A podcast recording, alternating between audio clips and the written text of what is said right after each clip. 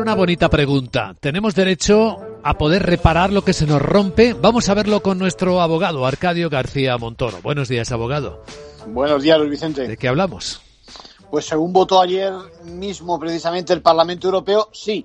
Y vamos, y vamos camino de que se implante esa cultura de la reparación, del diseño que permite productos y servicios sobre todo más sostenibles, por vía de que nos duren más, ¿no? Todo en consonancia con lo que parece que pensamos el 77% de los ciudadanos de la Unión. Igual tienen la sensación muchos de ustedes que, que yo, ¿no? Que hay cosas que cada vez más se estropean antes, ¿no? Electrodomésticos, productos de oficina, muebles. Es la cultura del usar y tirar frente a la que promueve esos nuevos usos, la reventa, que todos conocemos como segunda mano, y para esto se van a remover algunos obstáculos legales. ¿Y qué formas hay para hacer efectivo ese derecho a reparar?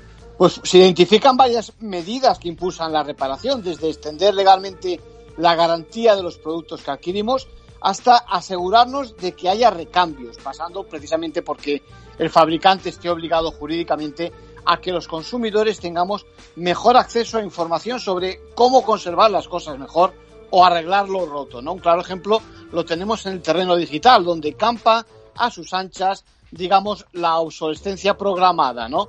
El 79% de nosotros pensamos que los fabricantes deberían estar obligados a facilitar tanto la reparación como la sustitución de componentes estropeados.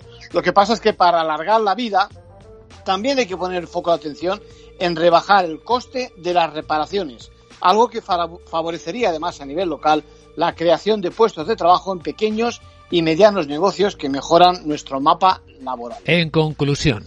Bueno, pues eh, la propuesta va más allá de ese gran acuerdo verde y de implantar la economía circular.